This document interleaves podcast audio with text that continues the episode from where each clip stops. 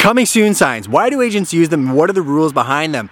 Audience member question that I makes a whole lot of sense because there's a lot of them in the market right now because it is a seller's market.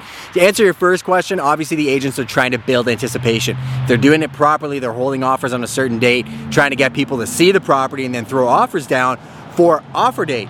Maybe they're also trying to double end that transaction and sell it before it hits the market. Not necessarily in the best interest of the seller, but you never know who's out there. Second thing I wanted to point out is agents out there, if you are using coming soon sides in our market, the limit is 48 hours. Our MLS rules and regulations stipulate if there's a coming soon sign, it has to be on MLS within 48 hours. That will shock a lot of people because you'll see coming soon signs left up for weeks at a time.